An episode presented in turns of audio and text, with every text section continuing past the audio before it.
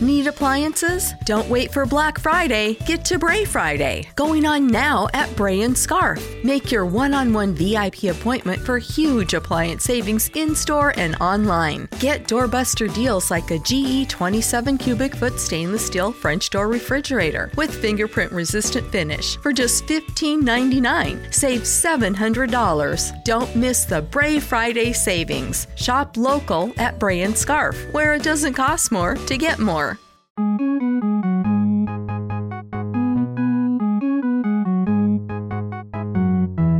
Ciao a tutti e bentornati in questa nuova puntata del podcast of Beat Duo. Io sono Cecilia e come sempre con me c'è Valerio. Ciao Valerio. Ciao! Allora, che ci dici di bello? Allora, io volevo avvisare tutti quanti di una cosa a cui non interessa a nessuno, ma forse a qualcuno sì, cioè che anch'io sono riuscito a vedere Onward e posso finalmente fare un confronto con quello che ha detto Cecilia e quello che abbiamo detto di Soul. Yay! Per farla in molto molto breve, Onward è veramente molto meglio di Soul, cioè È più il classico film Pixar. E infatti Onward quando deve emozionare riesce a far emozionare molto bene, dove Soul ci prova e è un po' zoppica. Invece dove deve far ridere fa più ridere Onward. Ci sono scene più divertenti. La campanella della scuola, quanto è bella! Ma anche il drago, il drago è fantastico. È quello!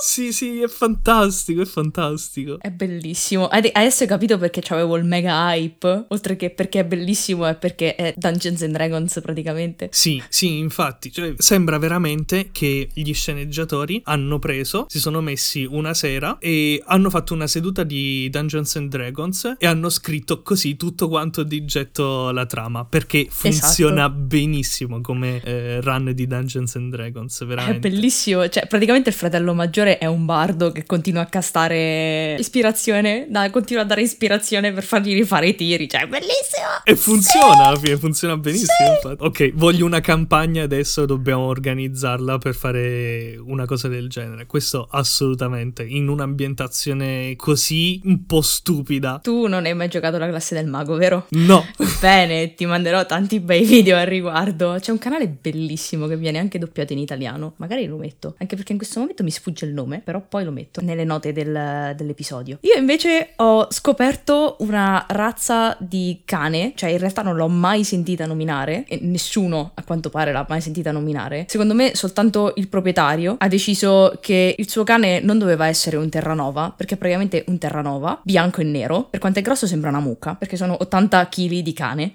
una frisona. Esatto. E lui ha deciso che per essere ancora più figo, perché non ti bastava essere figo avere un Terranova, ha deciso che il suo cane è un Landseer. L'hai mai sentita questa razza? Eh, magari è una traduzione in una lingua che non conosco di Terranova, perché land può essere terra e seer e magari... È quello che ho pensato anche io. Ho detto, "Mm, secondo me non gli andava di chiamarlo Terranova, ha pensato a qualcosa di simile. Tipo quando gli hanno detto, ma è un Terranova? No, è un Landseer, ma è chiaramente un Terranova. Mm. Ho detto Landseer. Cioè, secondo me sono andate così le cose. Però è bellissimo. A proposito di animali, ho trovato un video dove ci sta un leopardo delle nevi, mi sembra. Comunque sia un felino enorme delle nevi. Eh, È una lince o il leopardo delle nevi, comunque. Dovrebbe essere un leopardo delle nevi, sono abbastanza convinto di questo. Le- le- l'hai visto, scusa, l'hai visto Kung Fu Panda? Il primo? Sì, sì, Ok. è quello, è quello, è quello. Grazie Kung Fu Panda, oh, hai salvato di nuovo la situazione. E insomma sono riusciti a mettere una videotrappola dove lo riprendono mentre fa il ruggito ed è un leopardo delle nevi che fa il ruggito in romanaccio. Lui fa esattamente "Au!"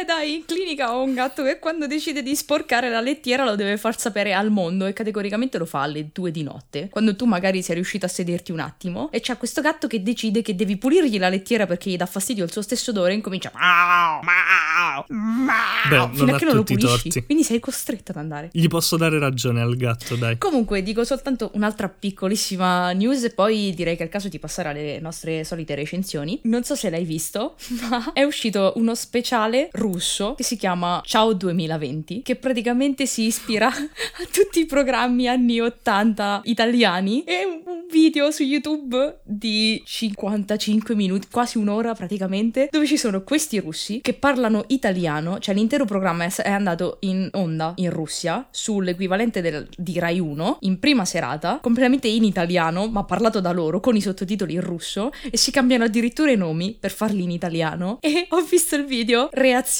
di Mark The Hammer, è bellissimo, ve lo metto nei commenti perché è pura arte. Sì, lui è veramente bravissimo a fare queste cose, fa delle battute fantastiche, riesce molto bene a rendere l'idea con degli insulti non sottilissimi, lo possiamo, li possiamo definire Sì, così, sì, insulti esatto. non sottilissimi, però che rendono molto bene le idee, insomma, sono, sono creativi. Esatto, Ecco. è bellissimo. Passiamo alle nostre recensioni che eh, stiamo parlando un po' tanto di news che non mi dispiace mai, però i nostri microfonini ci aspettano. Allora, tu hai qualche novità che hai visto di recente, magari qualcosa è uscito nuovo? Allora, io ho visto praticamente adesso, ho appena finito, Lupin, ma Lupin non quello che conosciamo tutti. Lupin, la nuova serie originale Netflix che è uscita l'altra settimana e ci sta il protagonista interpretato da Omar Sy, penso che si pronunci Sy, visto che è soltanto SY.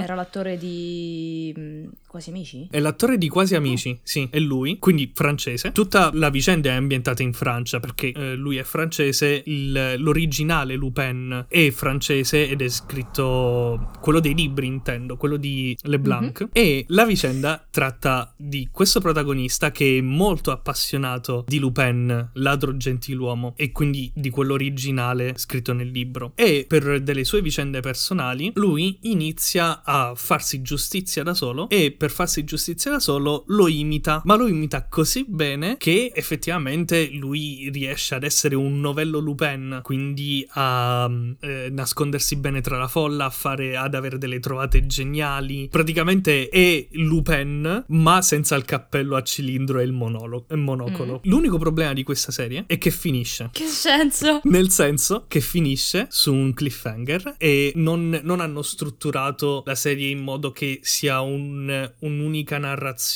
Cioè, deve uscire la seconda parte, si sa che uscirà questa seconda Ok. parte, però ti lasciano proprio nel momento di massimo Eh cliffhanger. certo, così ti viene l'hype e appena esce ti lanci a guardare la nuova stagione, la seconda parte. Ma tanto da quanto pare nelle classifiche si sono tipo lanciati tutti a guardare già la primissima stagione di questa serie, quindi stanno andando abbastanza bene da quanto ho visto sulle classifiche di Netflix. In effetti sono stata tentatissima anche io di iniziarla in questi giorni, ma mi ha preso di più un'altra serie Netflix di cui parlerò tra poco. Io intanto gli do un voto che è un solido 8 microfoni con il cappello al cilindro e il Ma come hai monocolo. detto che non c'era? Eh, però Liar!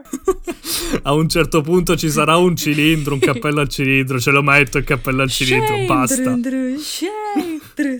Quindi, diciamo, è- è una serie molto solida, fatta abbastanza bene. E poi vi parlerò anche di un altro film dove c'è sempre lo stesso attore, ma sono rimasto molto più confuso. Prima di questo, lascio la parola a te. Ok, allora mi aggancio subito, come ti ho detto, per parlare dell'altra serie Netflix che ho visto in questi giorni, che è uscita appunto questi ultimi giorni, la scorsa settimana ormai che esce questo episodio, ed è praticamente la storia delle parolacce con Nicolas Cage. È una miniserie che, come dice il titolo, parla della storia delle parolacce, delle swear words inglesi, e ogni episodio parla appunto di una parolaccia in particolare, spiegandone l'origine nella storia e anche come si è modificata nel tempo. Quindi è divertente perché, ad esempio, una delle parolacce inglesi più conosciute è bitch e spiega che praticamente in realtà bitch vuol dire cane femmina, quindi all'inizio era utilizzato Sì, semplicemente per dire cagna nel senso di cane femmina e poi la cosa si è evoluta in eh, cagna in calore, cane in calore e trasferito ovviamente alla donna, ti lascio immaginare comunque. Vabbè, anche in italiano cagna può rendere abbastanza bene come insulto, Eh, sì, eh. sì, esatto. Però ovviamente di alcune parolacce in inglesi, ma in realtà anche in italiano funziona bene abbastanza in tutte e due le lingue, spesso le cose che dicono funzionano. Ti dice appunto anche come stanno venendo sdoganate un po' queste parolacce. È simpatica perché fa ridere ovviamente considerando che continuano a dire in continuo la parolaccia di cui parlano e anche altre in maniera eh, non censurata. C'è Nicolas Cage che fa delle apparsi più che altro ogni tanto perché fondamentalmente vengono intervistati altri ospiti durante t- tutte le puntate della miniserie e continua a fare l'introduzione alla parola del giorno, diciamo così, alla parolaccia del giorno. Ci fa battute sopra veramente idiote, ma veramente veramente idiote, con la faccia di Nicolas Bellissimo. Cage, quindi eh, migliora tutto.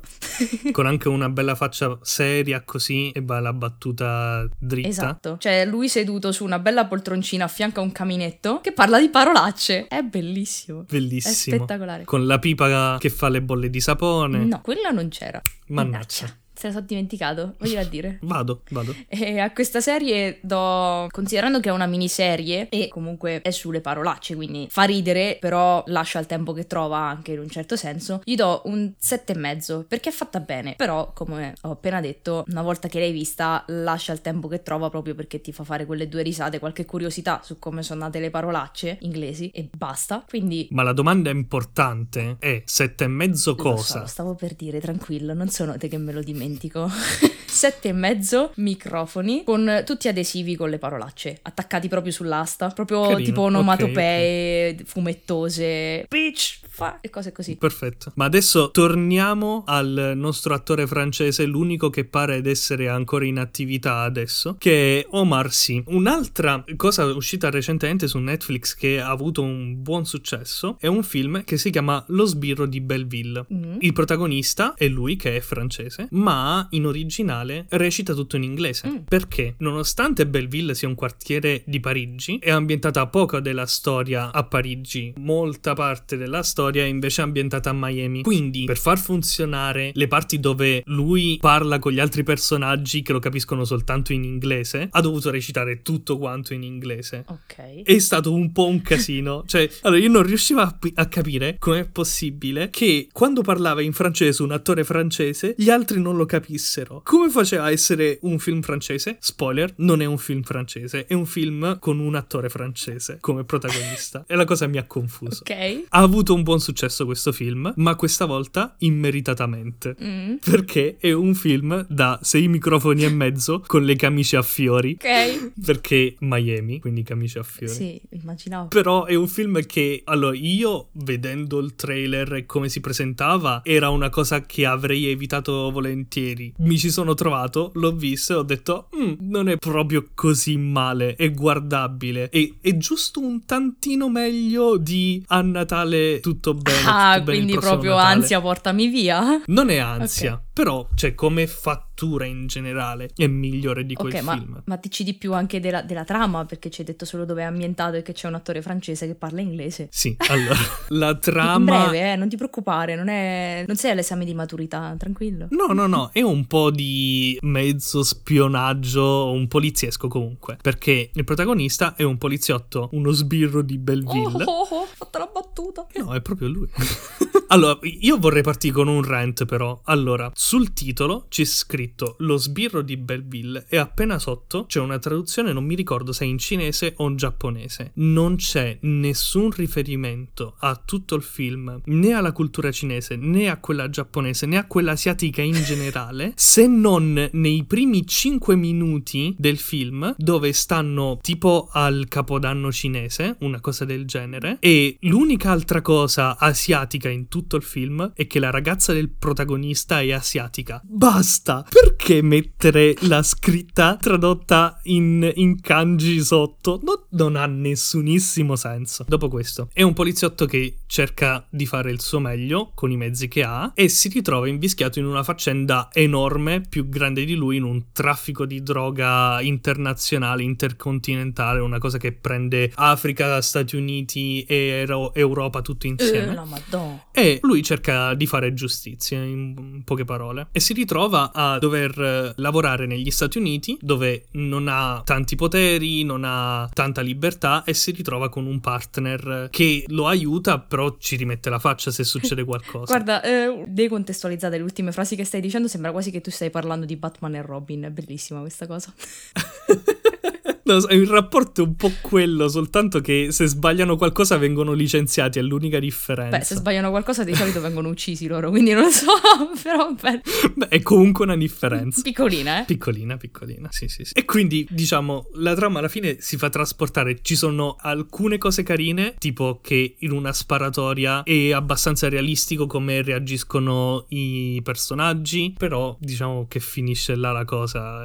La trama non è troppo intricata. È normale, un 6 e mezzo. è questo. Ma è un originale Netflix, mi dicevi? Oddio, non mi ricordo, mi sa di no. No, ah, però è su Netflix. È su Netflix. Un film che forse 6 e mezzo è pure troppo, però si lascia guardare, alla fine si può fare. Ok, parlando di polizieschi che stanno su Netflix, mi hai fatto giusto venire in mente un poliziesco fantasy che è stato distribuito su Netflix nel 2017 con Will Smith come uno degli attori protagonisti. Sto parlando di Bright, non so se l'hai mai visto. Sì, ma non è tipo post-apocalittico, una cosa del genere? Ni, cioè no, non è proprio post-apocalittico. In pratica la, l'ambientazione è un'ambientazione diciamo ai giorni nostri, solo che ci sono di mezzo razze fantasy, caratteristiche tipiche delle razze fantasy con orchi, elfi, fate e umani. Ah, ok. Ok? Anche se le fate sono tipo fastidiose come le zanzare, sono degli affarini bruttini piccolini che ti volano in faccia e ti danno fastidio. E fondamentalmente la distinzione più grande c'è tra elfi e orchi, che ovviamente gli orchi sono tipo gli sfigati nel ghetto, sono, sono quelli tipo mafiosi, non so, che cose del genere. Gli elfi invece sono quelli super ricchi, fighetti alla moda e tutto quanto. Gli umani stanno nel mezzo. Fine. C'è stata una sorta di grande guerra, cioè ne parlano un po' così, cioè non è che ti spiegano la rivalità che ci può stare tra orchi, elfi e cose del genere, lo danno un po' per scontato perché dicono sì, è la solita storiella fantasy, ok? Quindi non te lo spiegano tanto. C'è stata questa sorta di grande guerra, boh, non, non te lo spiegano bene, quindi in realtà è più da vedere come poliziesco fantasy, non lo so, non mi è dispiaciuto, però è difficile da descrivere questo film. Ma è da vedere prima di tutto? Allora, sì e no, dipende. Ok. C'è Will Smith e ovviamente un film non dipende dall'attore che c'è dentro, però se vuoi vedere un film con Will Smith, c'è lui. Se vuoi vedere un poliziesco un po' diverso dal solito, è un poliziesco fan. Tomorrow is Giving Tuesday, and Children's National Hospital needs you. Your donation fuels world class care and groundbreaking research. Give kids a reason to believe this holiday season. Donate today at childrensnational.org/slash holiday. Fantasy. Non so quanti polizieschi fantasy hai visto nella tua vita, ma io sinceramente solo questo. Dipende, se Zootopia lo vedi come fantasy perché gli animali parlano, all- allora metterei Quello è anche furry. quello. Un poliziesco furri, quello, eh, hai ragione. È un film a cui ti dico subito che posso dare sei microfoni che sbriluccicano, che, che non esplodono se toccano una bacchetta magica, mettiamola così. Speriamo. Eh, eh, no, perché poi questo film, più che altro, fondamentalmente la trama sono i due poliziotti protagonisti, quindi Will Smith che è un umano e il suo compagno orco, l'unico orco nella polizia. Ok, di nuovo come Zootropolis. S- sì, si trovano impicciati fondamentalmente in mezzo a- a questioni tra virgolette segrete perché trovano una bacchetta magica, ma le bacchette magiche, gli artefatti magici sono super rari, super ricercati e normalmente se ne occupano gli elfi per metterli eh, in salvo in un certo senso. E chi riesce a toccare una bacchetta magica, a usarla e a non esplodere tipo all'istante, sono definiti bright, degli esseri speciali proprio per cui riescono a farlo, a toccare questi artefatti magici. È complicato perché non ti spiegano che cosa fanno i singoli personaggi, lo devi capire, ma non è ben spiegato. Ma sei sicura che sia un 6 questo? Perché è, è molto contorto e non lo so è contortissimo, però hanno annunciato che faranno un 2 e io spero che spieghino qualcosa, specialmente l'oscuro signore che viene chiamato così, ma lo nominano tipo una volta, forse due. L'oscuro signore, cose così, cioè proprio buttano le cose... Ok, sì, è un 5. Diciamo che effettivamente non mi hai convinto proprio per niente con No, questa recensione. eh, eh. Cioè, mi hai detto 6, ma io lo leggo molto più basso questo voto. Diciamo 5, cioè nel senso ci hanno provato. Le scene, le scene di azione non sono bruttissime, ma ce ne sono poche. Cioè, non, non lo so, non lo so. È una di quelle cose che cioè, mi, mi dispiace di dire che è brutta, perché almeno ci hanno provato, però potevano fare qualcosa di meglio forse. Non vorrei dire una cavolata, ma mi sa che è stato uno dei primi lungometraggi originali Netflix eh, che forse voleva essere innovativo e importante, ma non ci è riuscito granché. No, perché hanno usato tutto il budget Will per Smith. Will Smith e poi si sono dimenticati di fare il per resto. Will Smith e fare i trucchi prostetici in giro. L'elfo pure è stranissimo, uno degli elfi che si vede più di tutti, è tipo un elfo super mascellone con gli occhi inquietanti, capelli neri come la pece. Non sei un elfo, hai solo le orecchie a punta d'elfo, però vabbè. Sembra bruttissimo tutto questo. Perfetto, il voto continua a scendere.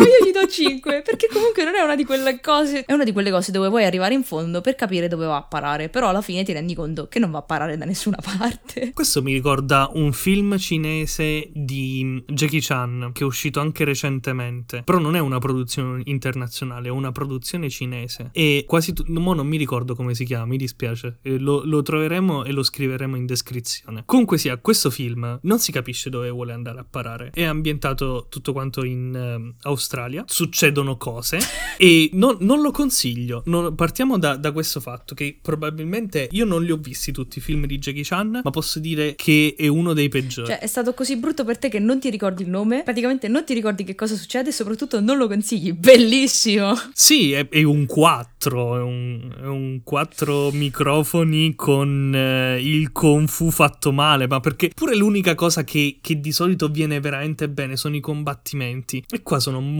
sottotoni i combattimenti. Perché il vero Kung Fu bello è Kung Fury. Ti prego, no. Sì, lo metto nelle note dell'episodio Kung Fury perché la gente deve sapere.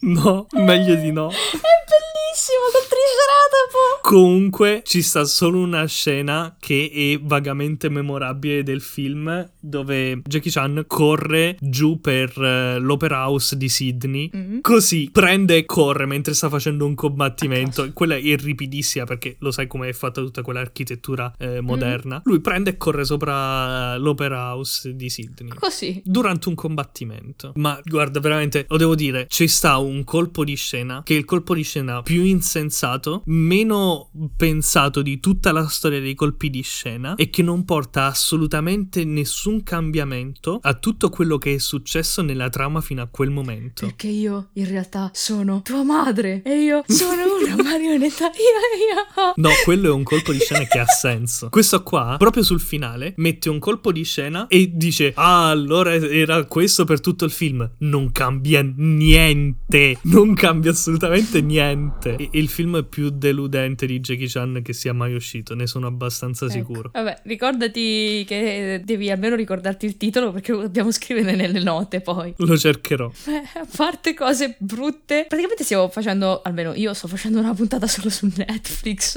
e non siamo sponsorizzati. Allora cambiamo subito sponda e andiamo su Amazon Prime dove vi posso assolutamente consigliare The Grand Tour. Non so chi conosce So- sono eh, quelli di Top Gear. Sono quelli di Top Ah. Gear che si sono licenziati dalla BBC e sono andati da Jeff Bezos e gli hanno chiesto di fare un, eh, una serie per lui. Perché hanno detto, mo ci abbiamo i soldi, quindi adesso fallo perché te pagamo. Io sono sicuro che l'abbiano detto con questo accento. Soprattutto col mo te pagamo alla fine. Allora, è una serie che non sapeva bene cosa doveva fare, però alla fine sta avvenendo bene. La prima stagione, per esempio, è in un tendone dove ogni volta cambiano località, quindi ogni volta stanno in una parte diversa del mondo, smontano il tendone, lo spostano, lo rimontano, fanno la puntata dentro con il pubblico in live come esattamente come era Top Gear all'inizio, Figata. quindi con la recensione della macchina, lo speciale e altre Ma cose. soprattutto c'è Sting. Sting è il No, cantante. come cavolo si chiamava la... la- Stig. Stig. Vabbè, una N in più, una N in meno. Sting è il cantante dei Police. Lui, da quanto mi ricordo, non c'è. Comunque sia, le prime due stagioni, o forse anche la terza in parte, ora non mi ricordo esattamente, sono comunque fatte più o meno così. Sempre il tendone. A un certo punto si sono stufati di continuare a postare questo tendone in giro per il mondo e eh, si sono fermati eh, in Inghilterra, dove hanno continuato a fare un po' di puntate così. Sempre perché hanno detto, mo sempre che ci abbiamo i soldi, l'abbiamo finiti perché abbiamo fatto il giro del mondo, torniamo in Inghilterra. Quello che poi hanno fatto, mi sembra nella terza stagione, è che praticamente le puntate erano sì girate nel tendone, ma per tipo 10 minuti, dove loro dicevano oh, abbiamo fatto questo e questo, siamo andati di là, poi facevano due battute, però tutto l'episodio, a parte queste due battute nel tendone, era uno speciale dove giravano praticamente una parte del mondo e la facevano vedere. Mm. A un certo punto si sono resi conti dalla produzione che non gli interessava a nessuno della parte del tendone, ma che era il bello che andavano in giro per il mondo a fare delle cose fuori di testa. Beh. E quindi Penso che lo potevano capire anche prima, però va bene. lo potevano capire anche prima, ma ci hanno messo circa tre stagioni. Perché adesso la quarta esce un episodio ogni mai e ogni episodio è uno speciale intero di oltre un'ora. Quindi ci sta il primo dove vanno in giro in Vietnam sul mare e quindi non ci sono macchine, ci sono solo barche. Bellissimo. Il secondo invece che è uscito qualche settimana fa sono in eh, Madagascar like e hanno preso it, delle macchine like it. Esattamente. Guarda, le strade sono nelle condizioni che fa vedere il film Madasca- Madagascar. Ma se veramente. te scusate. Comunque sia, anche se le strade fanno un po' pena effettivamente, quello che loro hanno fatto per andare avanti con eh, la puntata è stato modificare le macchine che avevano e che avevano scelto a casaccio per farle andare fuori strada. Quindi ci sta per dire una Bentley che va fuori strada. Come fanno a dividersi a metà? ci sta anche una Focus che va fuori strada. È già più comprensibile, dai. Cioè, aspetta, una Focus normale o Station Wagon? No, no- normale, Eh, dai, normale. ci sta, sì. Ma la cosa più fuori di testa è una Caterham. Per chi non la conosce, la Caterham è una macchina senza tettuccio, senza portiere, con soli due posti ed è una macchina da pista. Oddio, ho capito! Come cazzo hanno fatto? Vedrai, vedrai. Vallo a vedere perché è molto molto divertente e le interazioni tra i tre personaggi sono sempre fantastiche. E con queste ultime due stagioni in particolare sono ritornate ai fasti delle ultime stagioni di Top Gear che erano veramente molto folli. Quindi secondo me fatto molto molto bene. The Grand Tour quando esce è un evento perché purtroppo c'è una puntata ogni mai, ma si capisce vedendo tutto quello che fanno. C'hanno mesi di preparazione per far andare le- questi tre personaggi per 200 km in mezzo alla giungla. Sì, ma oltretutto devono anche effettivamente controllare che non si, di- non si aprino le macchine nel mentre o non esplodano, cioè... Se si aprono non fa niente, cioè le riaggiustano. Ah, O ecco. se non le riaggiustano vanno a piedi. Ecco, ma a proposito di macchine, cosa che non c'entra niente, forse non interessa a nessuno, l'agenzia statunitense della Tesla ha richiamato 158.000 auto. Wow, si diceva che la Tesla era la macchina più sicura al mondo. Sì, sono tutte le berline Model S, cioè non tutte, comunque sono le berline Model S prodotte tra il 2016 e il 2018 e i SUV della Model X, X. dall'inizio 2018. Che cosa fanno? Esplodono? Dimmi di sì. Probabile perché tu considera che hanno paura delle loro stesse batterie. Cioè, se va a fuoco una Tesla in America e hanno vicino una piscina, praticamente quando arrivano i pompieri o comunque chi. Ce la buttano dentro, buttano ce la dentro butto dentro. Perché non si spegne! Hanno paura delle loro stesse so. batterie. Hanno tipo tre batterie in un bunker grosso come una casa. Ma l'hanno fatto, l'hanno fatto pure con ehm, una Tesla qui in Italia è successo. L'hanno presa e l'hanno portata dentro una piscina e l'hanno buttata là. L'hanno lasciata per giorni. Per giorni hanno dovuto lasciare che non si spegneva E c'è un più. problema di fondo se praticamente fai una cosa che non, no- è impossibile da, da spegnere, cioè non- non stai bene per mettere in commercio una cosa del genere. Eh, e poi la gente ha paura delle, delle fuel cell che vanno a idrogeno. L'idrogeno, vabbè, esce, però insomma, può andare a fuoco. L'Hinderburg ce l'ha fatto vedere come può andare a fuoco bene l'idrogeno. però dura pochi secondi alla fine una fiammata del genere. Sì, E dai. visto come stanno facendo adesso i serbatoi, io mi fido di più ad avere un serbatoio di idrogeno che uno una batteria così grande che non eh, finisce più di bruciare. E a proposito. Che ora che stiamo parlando di fiamme mi viene in mente un anime bellissimo. Comunque continua. Prima di questa cosa, volevo dire che in The Grand Tour ci sta Hammond, Mm. che è famoso per fare incidenti, Sì. che ha fatto un incidente su una macchina elettrica. Oh mio dio. È vivo? È vivo ancora? Sì, sì, è vivo, l'ha fatto diverse stagioni fa. Ah, ok, questa cosa la Praticamente stava correndo con questa macchina elettrica in Svizzera, non ha visto la fine del percorso ed è andato dritto. La macchina ha fatto tipo 8 capriole. Maria. Ed è andata a fuoco per tipo 5 ore che non la riuscivano a spegnere. Quando l'hanno- lo sono riusciti a spegnere, ha ripreso fuoco. tipo le candeline, quelle per le torte che non Quelle si che non spengono. si spengono mai. Sì, sì, sì, sì, uguale. Beh, dai, così non faccio una, una puntata monotematica in un certo senso su Netflix. Mi hai fatto venire in mente un eh, anime, nonché manga, dall'autore di Soul Eater. Non credo che tu sappia chi sia. L'ho solo sentito, ma niente di più. In ogni caso, dall'autore di Soul Eater, PS, se volete guardare Soul Eater, non fatelo, leggete il manga. L'anime di cui sto parlando, l'anime manga di cui sto parlando è Fire Force. Si trova sul, su YouTube, sul canale Yamato Animation.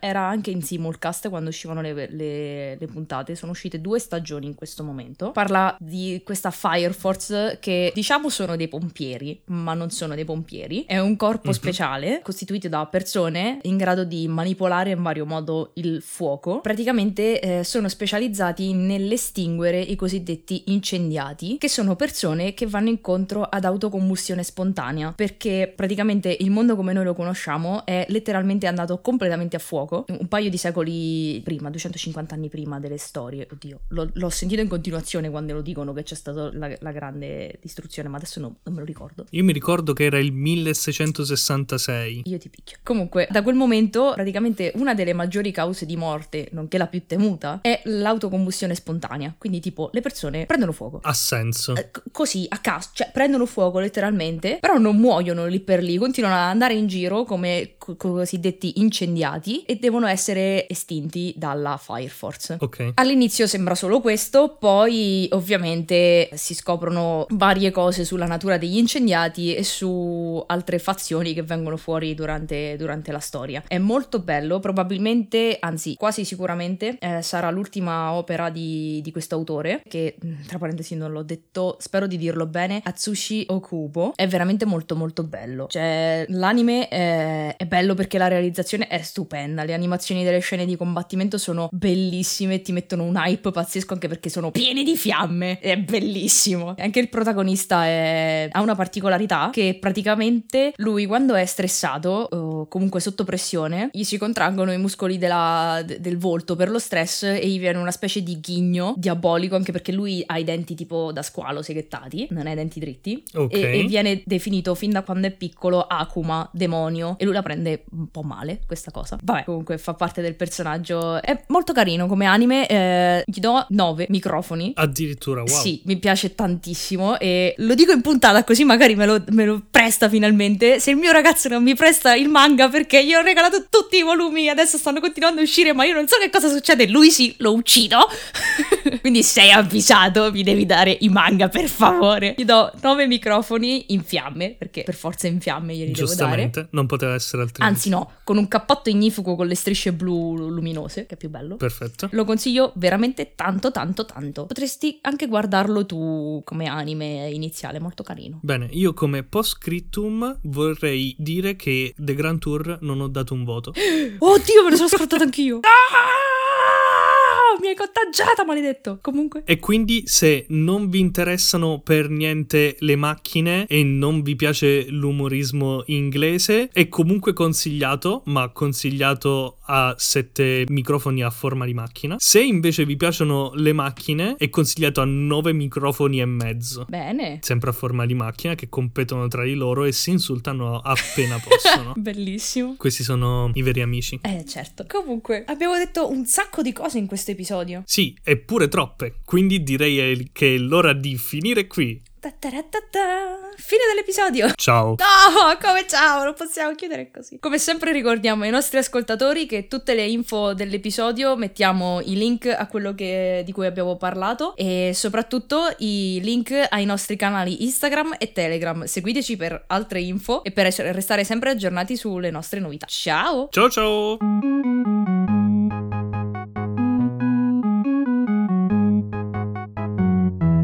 Masadagascar. Inglesi. Taradada, taradada, taradada. Perfetto, l'ultima era buona. Need appliances? Don't wait for Black Friday. Get to Bray Friday. Going on now at Bray and Scarf. Make your one on one VIP appointment for huge appliance savings in store and online. Get doorbuster deals like a GE 27 cubic foot stainless steel French door refrigerator with fingerprint resistant finish for just $15.99. Save $700. Don't miss the Bray Friday savings. Shop local at Bray and Scarf, where it doesn't cost more to get more.